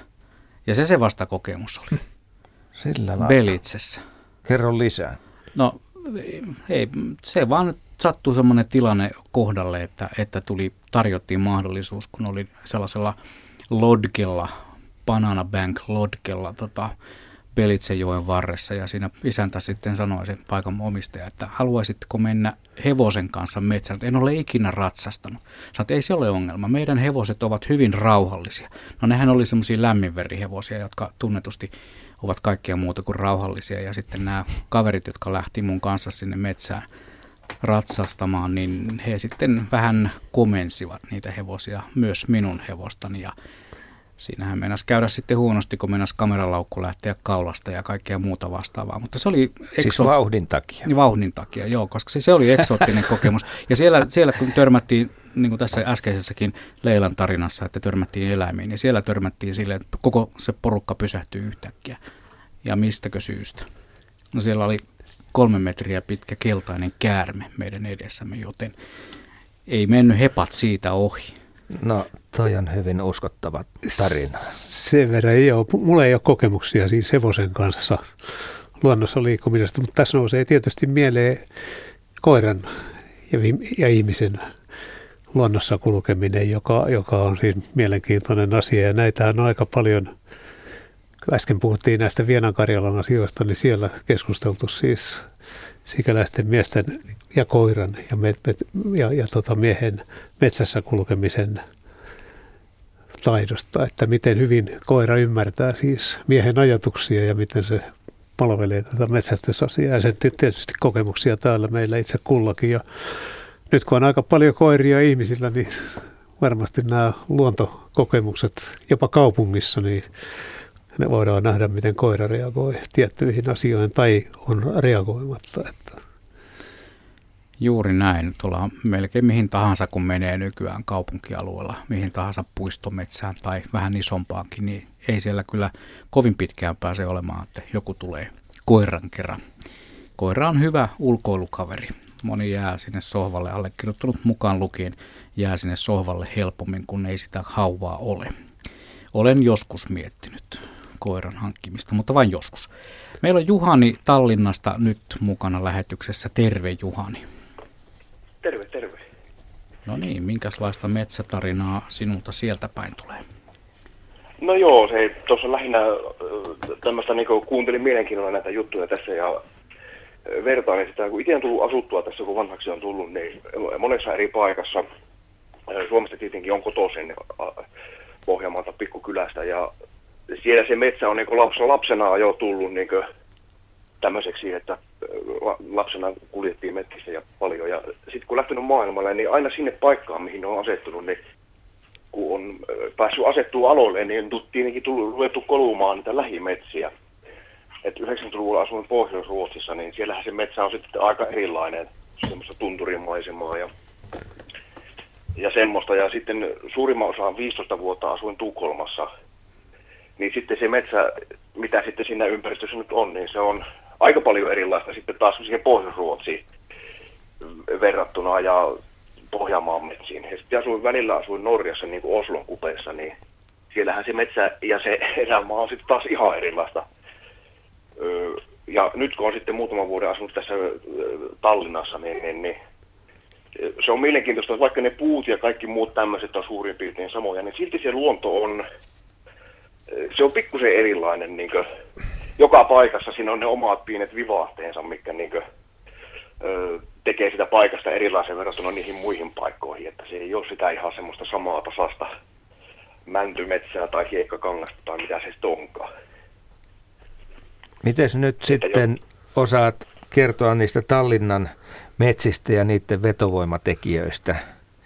Siinähän kaupungin lähellä varmaan löytyy sopivia kohteita.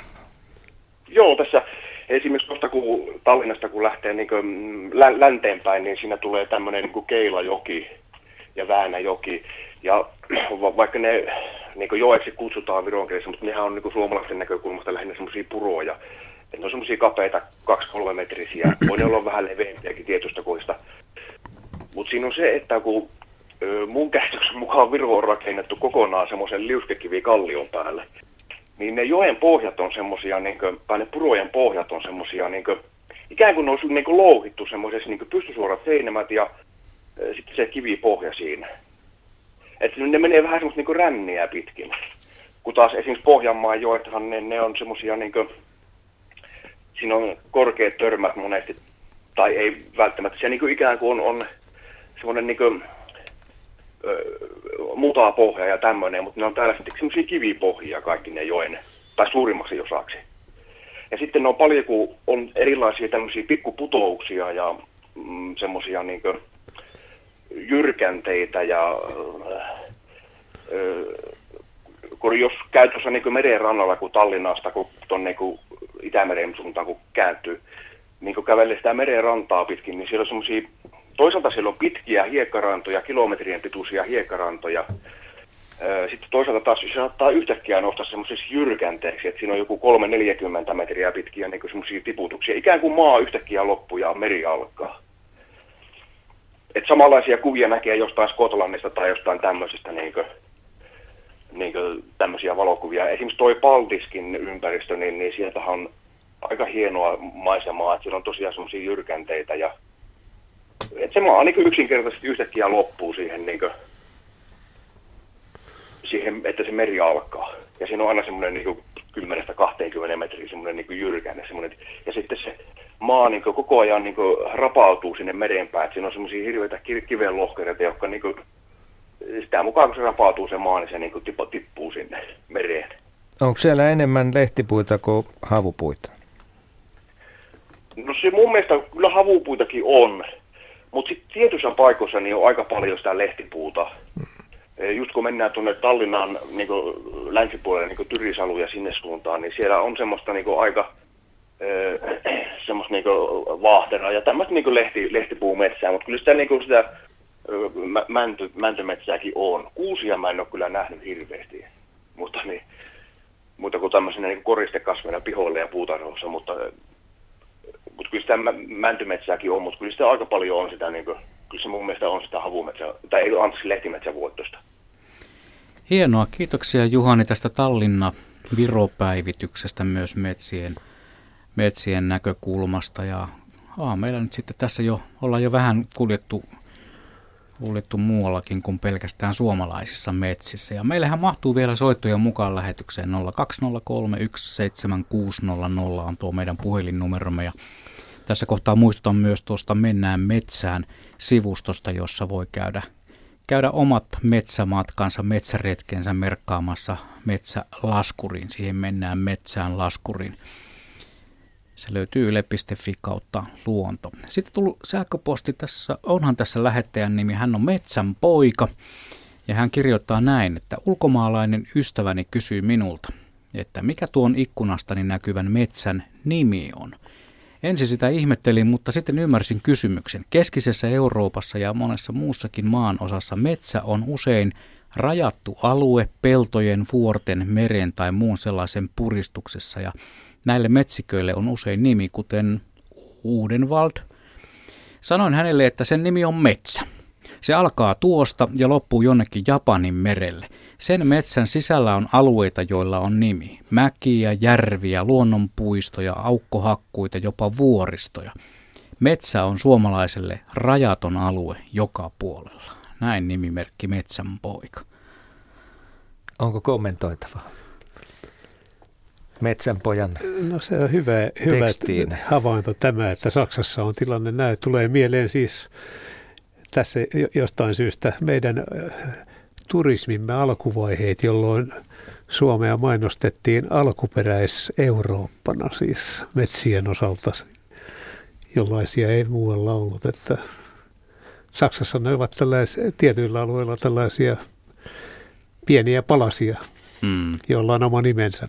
nimenomaan joskus tällaisessa saksalaisessa metsässä käynyt. Siellä oli metsänhoitoa suoritettiin yksi mies, yksi hevonen periaatteella ja, ja niitä yksittäisiä puita sieltä kaadettiin ja sitten se hevospelillä vietiin pois. Ihan siis tässä ei ole montaa vuotta, kun tästä tapahtumasta on. Että se on vähän toisenlainen se saksalainen metsänhoito. Täällä Markku huokailee. Niin, jos me vähän tätä äärimmäisen korkeaa elintasoa me laskettaisiin, niin tervetuloa vaan meidänkin metsiimme hevonen ja mies. Mm. No Saksahan on tunnetusti niin kuin aika paljon jälkeen jäänyt taloudessa meistä juuri tästä kyseisestä syystä, vai kuinka? Tässä oli sarkasmitäkit, voimakkaat sarkasmitäkit molemmilla, puol- molemmilla puolilla lausetta. Niin Hei, mutta jat- homma jatkuu edelleenkin ja otetaan Järvenpäähän puhelinyhteys. Siellä on Harri. Terve, Terve. Harri. Terve, terve. No, terve, terve. Tuota, itse asiassa soitan nyt tällä hetkellä Tuusula Jokelasta, mutta olen nuoruuteni ja lapsuuteni viettänyt Järvenpäässä. No niin, oletko nyt mahdollisesti metsässä? No en ihan kotona ollaan tällä hetkellä, mutta, mutta muistelin tota, teidän hyvää ohjelmaa kuunnellessa niin omaa lapsuuttani ja Järvenpäähän oli silloin, kun olin lapsi, niin 10 000 asukkaan kunta ja nyt siellä asuu 40 000 asukasta. Ja tämä mun pointti on se, että, että iso osa niistä mun lapsuuden metsistä on hävinnyt. Ja niistä on jäänyt kyllä lämpimiä muistoja. Jotkut niistä metsistä on kyllä vieläkin jäljellä. Ja, ja, ja tuota, näitä muistoja on tietysti se, että siinä oli ihan meidän lähellä, kotitalon lähellä oli talvella mäenlaskupaikkoja, Toffe, Limppu, Sandis. Nämä oli niitä mäkien nimiä. No niitä mitään ei ole enää olemassa, koska siellä on aina joku iso moottoritie tai joku muu se mäen alla. Se metsä tosin on vielä olemassa. Ja sitten oli Lintuniemi, Kummitusniemi ja Kaivometsä. Näistä kaikki on hävinnyt, ne on asuntorakennettu. Mutta niissä oli sitten tämmöistä erilaista harrastustoimintaa ihan tämmöisen luonnon tutkimisen lisäksi, niin suunniteltiin sinne, me pidettiin semmoisia pieniä teatteriesityksiä, niin suunniteltiin semmoista Tartsan näytelmääkin sinne yhteen metsään, jossa olisi ollut tämmöisiä puun no, nousevia ansoja ja kaikkia tällaisia, mutta se nyt jäi sitten onneksi toteuttamatta. Se olisi voinut olla vähän hengenvaarallista, mutta tällaista. Tämä mun pointti on vaan se, että, että tässä kaupunkin rakentamisessa niin metsät häviää pikkuhiljaa. Näin, näinhän se käy. Kaupungista ja vähän muualtakin metsät häviää. Kysynpä Harri sulta kuitenkin, kun sulla on noin monipuolinen kokemus metsän käytöstä silloin vähempänä poikana, niin ö, teillä varmasti oli siellä majoja, eikö niin? No, Rake, rakensit ma- teko. No oikeastaan joo, oli meillä yksi maja sitten, mutta me, meitä oli siinä naapurissa, naapurustossa useampia, niin meillä oli kyllä aika semmoisia puisia tontteja. Meillä oli sitten majoja kyllä siinä vähän omilla pihoillakin, että niitä nyt ei sitten laskettu enää oikein metsäksi. Että. Mutta oli vielä yksi semmoinen, joo, kyllä me rakennettiin sinne pui, puu, semmoisen ison männyn Hmm. Oksistoon, niin Juuri. kyllä yksi semmoinen, ei se nyt maja ollut, mutta lava. Joo. No mutta voi melkein kysyä, että kukapa ei olisi rakentanut mäntyyn Niin, no, majaa tai lavaa. ei. Mm. Mutta en mä tiedä, onko Tartsan näytelmää kukaan esittänyt vielä metsässä. Tuo oli muuten ihan tavallinen keissi, kun aikanaan telkkarista Tartsan tuli. Niin sitä tiiviisti siinä TVn ympärillä katse, katseltiin, mutta sen jälkeen välittömästi noustiin puuhun ja oltiin lähes samanveroisia. No, meilläkin oli, päivineen. No, meilläkin oli yksi iso kuusi mm. siinä väistöllä, jossa tehtiin, että kuka saa korkeammalle semmoisen pikkurätin sinne kuusen latuaan. Mm. Et, et, ja mä veikkaan, että mä olin se viimeinen, joka vei sen kaikkein korkeammalle. Se oli kyllä aika mm. ohut se latua silloin jo. Miten Har, mites Harri tämä tällainen kuusen, kuusen oksia pitkin alas laskeminen, oliko se teillä No, kävi, miele, kävi mielessä, mutta ei koskaan tullut tehtyä sitä. Se on aika huimaa On. puuhaa. Onko se Juha se on koskaan tehnyt sitä? Joo, Ei, kyllä. Sama juttu. Joo, kyllä sitä Se tuli oli kokeiltua. huimaa Se oli aika puuhaa. huimaa puuhaa. Joo. Hienoa. Et semmoinen juttu. Kiitoksia Mutta Harri. että kaupunki, kaupunki, metsiä, ainakaan järven päässä, niin ne on hävinnyt. Mm. Niillä oli iso merkitys omalle lapsuudelle. Nimenomaan. Kiitoksia Harri tästä soitosta. Pisti taas kiitos. ajattelemaan. No niin, moi. Moi. Vielähän tähän mahtuu ainakin yksi soitto mukaan lähetykseen. Kyllä. Parikin. Otetaan se metsäpoluista, metsäpoluista sellainen juttu, kun metsäpolkua menee vaikka nyt sitten ensin sinne toiseen suuntaan, niin maisemat näyttäytyy hienosti ja siellä on paljon katseltavaa. Sitten kun sä tuut sitä samasta, samaista polkua takaisinpäin, niin se maailma näyttää ihan erilaiselta, vaikka sä kuljet samoilla alueilla. Ihan, ihan kummallinen tällainen tunnelma. Mä oon kyllä huomannut, että kun autolla ajaa valtateitä, niin melkein samanlaiset fiilikset tulee siinäkin, että maisema näyttää vähän erilaiselta. Onko tuttu asia? Tiedätkö Asko, ei ole tuttu asia. Nimittäin voin, voin, voin tunnustaa, että minä en juuri koskaan tule samaa polkua takaisin. Mä hankin aina eri reitin. Sä meet, mm. sä meet siis sellaista rengas, rengaspolkua. Menen ja tulen eri reittiä. Tämä on Mihin se perustuu? iankaikkinen perinne. On tylsää kulkea samaa. Ei, päinvastoin. Mä voin sulle vakuuttaa, että se maisema näyttää ihan erilaiselta. No niin. No, Kyllä varmasti, mutta me olemme erilaisia. Pekka. Ky- kyllä mä, mä, joo, mä ymmärrän tämän Askon kysymyksen kyllä, että siis se niin kuin edespäin, edes takaisin kulkeminen niin muuttaa tilannetta, mutta että tämä polun kulkeminen niin kuin y- ympyränä, rengaksena, renkaana, niin se on tietysti mukavaa, mutta monestihan se on mahdotonta. Polku vaan saattaa mennä niin, että on käveltävä edestakaisin, Mm. mm. ettei siis, jos metsäpolkua haluaa kulkea, niin, Niin, jos vaikka metsälammelle menee uimaan, niin, Niin, se, se silloin loppuu- saattaa olla tämän kaltainen loppuu tilanne. siihen, että pääasia, että pääsee kulkemaan kuitenkin Sitten metsäpolkua. tullaan umpimetsää pitkin. Joo. Mm-hmm. Näin, mielenkiintoista pohdiskelua metsäpolun kulkemisen näkökulmista. Filosofian, filosofian tasolla. Filosofian tasolle tämä menee. Otetaan muutama palauttava viesti kuuntelijoilta ja sitten otamme seuraavan soittajan mukaan. Kristiina kertoo, että kumpa pääsisikin erämaahan, mutta kyllä pahimpaan hätään riittää pienempikin metsäläntti, vaikka keskellä kaupunkia. Heti pystyy paremmin hengittämään. Näin siis Kristiina. Ja toinen viesti vielä, tässä ei ole lähettäjän nimeä, tämä on herra Anonyymi tai rouva. Kävin eilen lähimetsässä ihastelemassa syksyn värejä. Keräsin samalla ruskan värjäämiä puiden lehtiä sekä erilaisia kasveja, jotka prässään ja myöhemmin kuivuttuaan aion kehystä. Luonto oli täynnä upeita sävyjä ja sielu todella lepäsi metsän rauhallisuudessa. Haastan kaikki käymään tällä viikolla metsässä vaikka edes vartin verran. Noniin. Tartutaanpa haasteeseen. Ja nyt meillä on yhteys Pieksämäelle. Siellä on Helena. Terve. Haloo. Terve Helena, Joo. haloo, haloo. No niin, täällä on Helena Juhola Pieksämältä. Ku- Ajattelin soitella teille sen takia, kun tuota, minä olen kasvanut ja syntynyt metsässä. Minä olen lähtöisen Kittilän Kallonkylästä ja sieltä, siellä ei ollut silloin minun syntymäkotiin tietä, vaan kuljettiin hiihtäen porolla ja myöskin hevosella kouluun ja kauppaan. Ja se oli ihana matka se metsämatka, kun siellä oli pitkät kuuset ja ne oli lumia täynnä ja minä istuin reessä ja katselin kuusia taivaaseen. Ja sitten tuota, kun aika kului, niin nämä kuuset kaadettiin ja männyt kaadettiin ja koivut kaulattiin. Eli ne jäivät pystyyn, mutta ne kuolivat sitten pystyyn.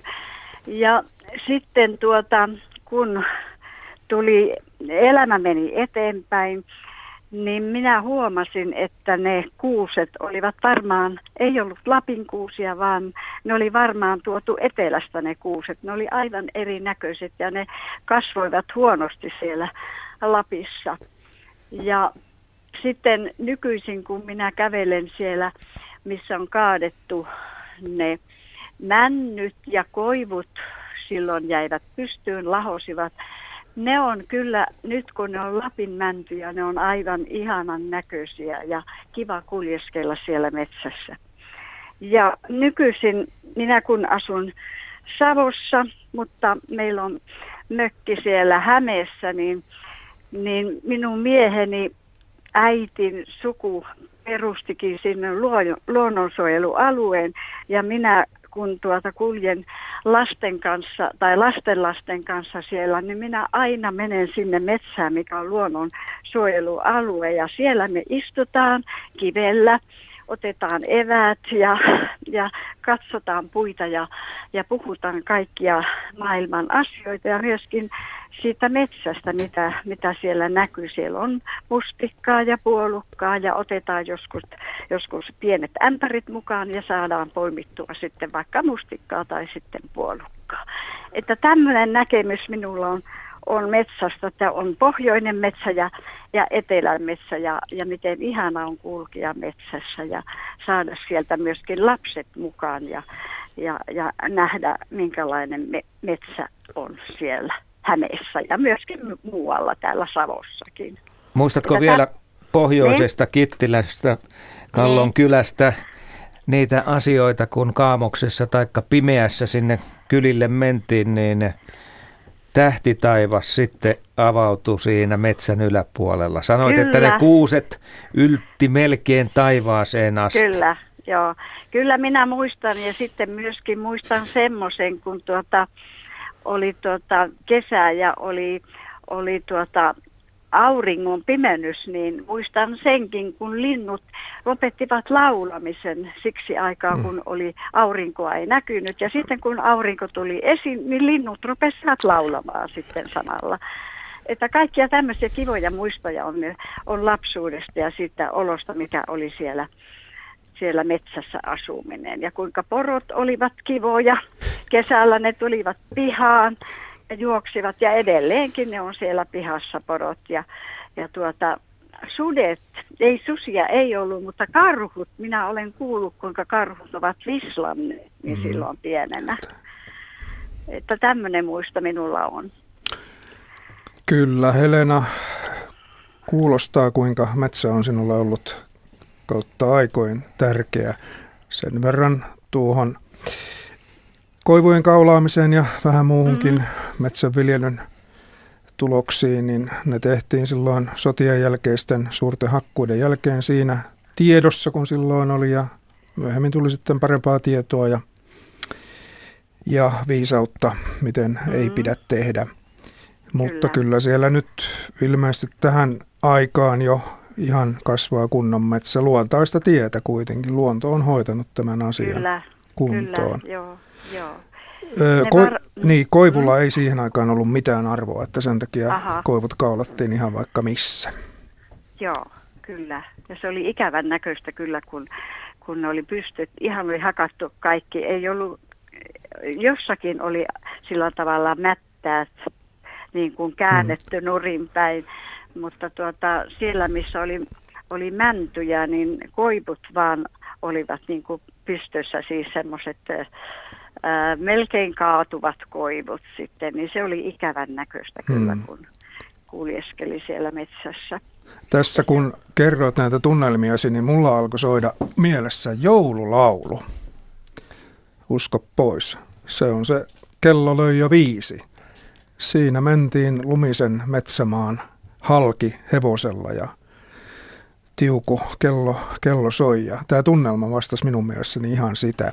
Mutta hieno, hieno loppuhuipennus oli sulla tämä luonnonsuojelualueella hiljentyminen ja siitä nauttiminen nyt sitten kaikkien kokemusten jälkeen. Ja voisiko nyt sanoa, että onko sinulla sitten semmoinen tunne siellä luonnonsuojelualueella, että se on ikään kuin pyhä paikka?